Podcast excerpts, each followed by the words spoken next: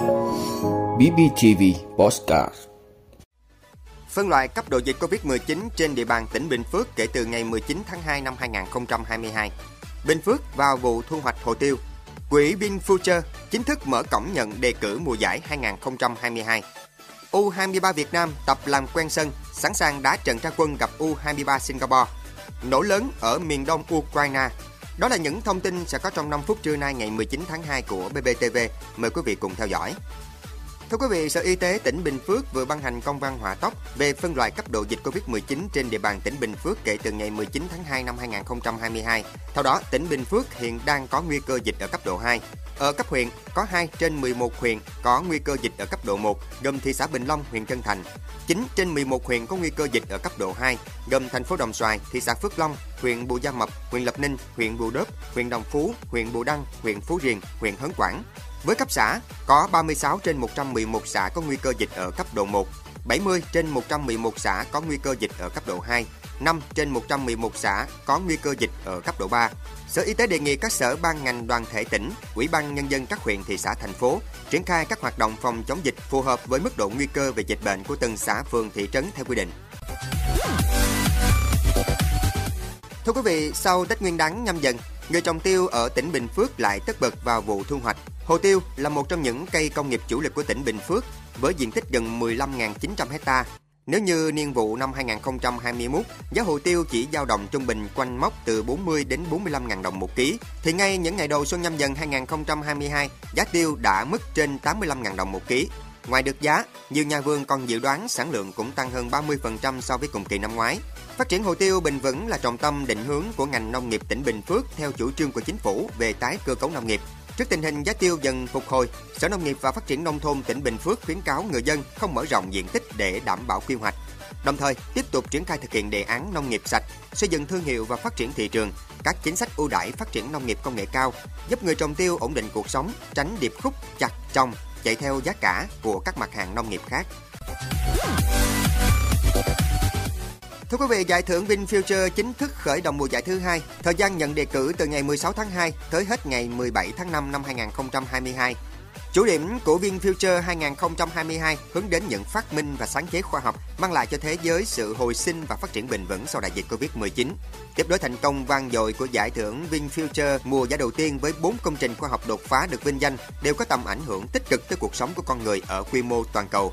VinFuture mùa thứ hai đã được khởi động trong sự mong đợi của cộng đồng khoa học quốc tế. Chủ điểm VinFuture mùa thứ hai là vinh danh các phát minh sáng kiến thúc đẩy tái thiết đời sống sau đại dịch và phát triển bền vững. Điều này thể hiện tầm nhìn và sứ mệnh khoa học phụng sự nhân loại nhất quán của VinFuture. Nếu bảo vệ sức khỏe là thách thức của nhân loại năm 2021, thì tái thiết và hồi sinh chính là vấn đề cấp bách mà thế giới phải đối mặt năm 2022. Do vậy, VinFuture mùa thứ hai đã kỳ vọng tạo động lực và truyền cảm hứng tới các nhà khoa học toàn cầu. Thông qua giải thưởng, VinFuture mong muốn góp phần cùng thế giới giải quyết những vấn đề thời sự hậu đại dịch, mang lại tác động tích cực ngay tới cuộc sống của hàng triệu người trong năm nay. Thưa quý vị, U23 Việt Nam đã có buổi tập muộn vào chiều tối qua để thích ứng với khung giờ thi đấu cũng như làm quen với ánh đèn, chuẩn bị cho trận ra quân gặp U23 Singapore. Buổi tập tối qua thì đội tuyển U23 Việt Nam diễn ra trong vòng một tiếng đồng hồ, kéo dài từ 18 giờ đến 19 giờ tại sân tập quân đội. Đây là buổi tập làm quen ánh đèn duy nhất của các học trò huấn luyện viên Đinh Thế Nam trong kế hoạch hướng đến trận ra quân tại giải U23 Đông Nam Á 2022. Trong phần làm nóng của buổi làm quen ánh đèn, các cầu thủ được chơi các trò chơi khởi động. Đây cũng là cách giúp họ xua đi những băn khoăn khi năm thành viên bị nghi mắc Covid-19, đồng thời tạo sự hưng phấn và sảng khoái. Sau phần khởi động này, U23 Việt Nam thực hiện các bài tập truyền dài để tạo cảm giác quan sát cũng như các bài phối hợp ở phạm vi nhỏ trên một khoảng sân nhất định. Nhìn chung, buổi tập diễn ra khá hứng khởi, giúp các cầu thủ lấy lại được sự cân bằng cần thiết. Liên quan đến các thành viên bị nghi dương tính với Covid-19, chiều qua thì cơ quan y tế của ban tổ chức đã lấy mẫu để test nhanh tại chỗ cũng như xét nghiệm PCR. Theo kết quả xét nghiệm nhanh, có 4 cầu thủ tiếp tục dương tính nhưng trợ lý lại âm tính. Do vậy, những người ở chung phòng với 4 cầu thủ bị dương tính cũng như các thành viên ban huấn luyện phải đeo khẩu trang ngay cả khi ra sân tập luyện. Thưa quý vị, truyền thông Nga cho biết hai vụ nổ xảy ra vào ngày 18 tháng 2 ở thành phố Lugansk, miền đông Ukraine, nơi phe ly khai Ukraine kiểm soát. Vụ nổ đầu tiên đã làm trung chuyển đường ống dẫn dầu quốc tế chạy qua Krutba, thành phố quan trọng do phe ly khai Ukraine kiểm soát. Các hình ảnh cho thấy một quả cầu lửa thắp sáng bầu trời trong đêm. Hiện nguyên nhân vẫn chưa được làm rõ. Đường ống Ruba chạy từ Nga đến nhiều điểm khác ở Đông và Trung Âu. Vụ nổ thứ hai ở Lugansk xảy ra chưa đầy một giờ sau sự cố liên quan tới đường ống Ruba. Nguyên nhân của nó vẫn chưa được xác định. Tuy nhiên, tài khoản mạng xã hội liên quan đến lực lượng ly khai Lugansk cho biết vụ nổ thứ hai xảy ra tại một trạm xăng ở ngoài ô thành phố. Hiện vẫn chưa có báo cáo ngay lập tức về thương vong của cả hai vụ nổ.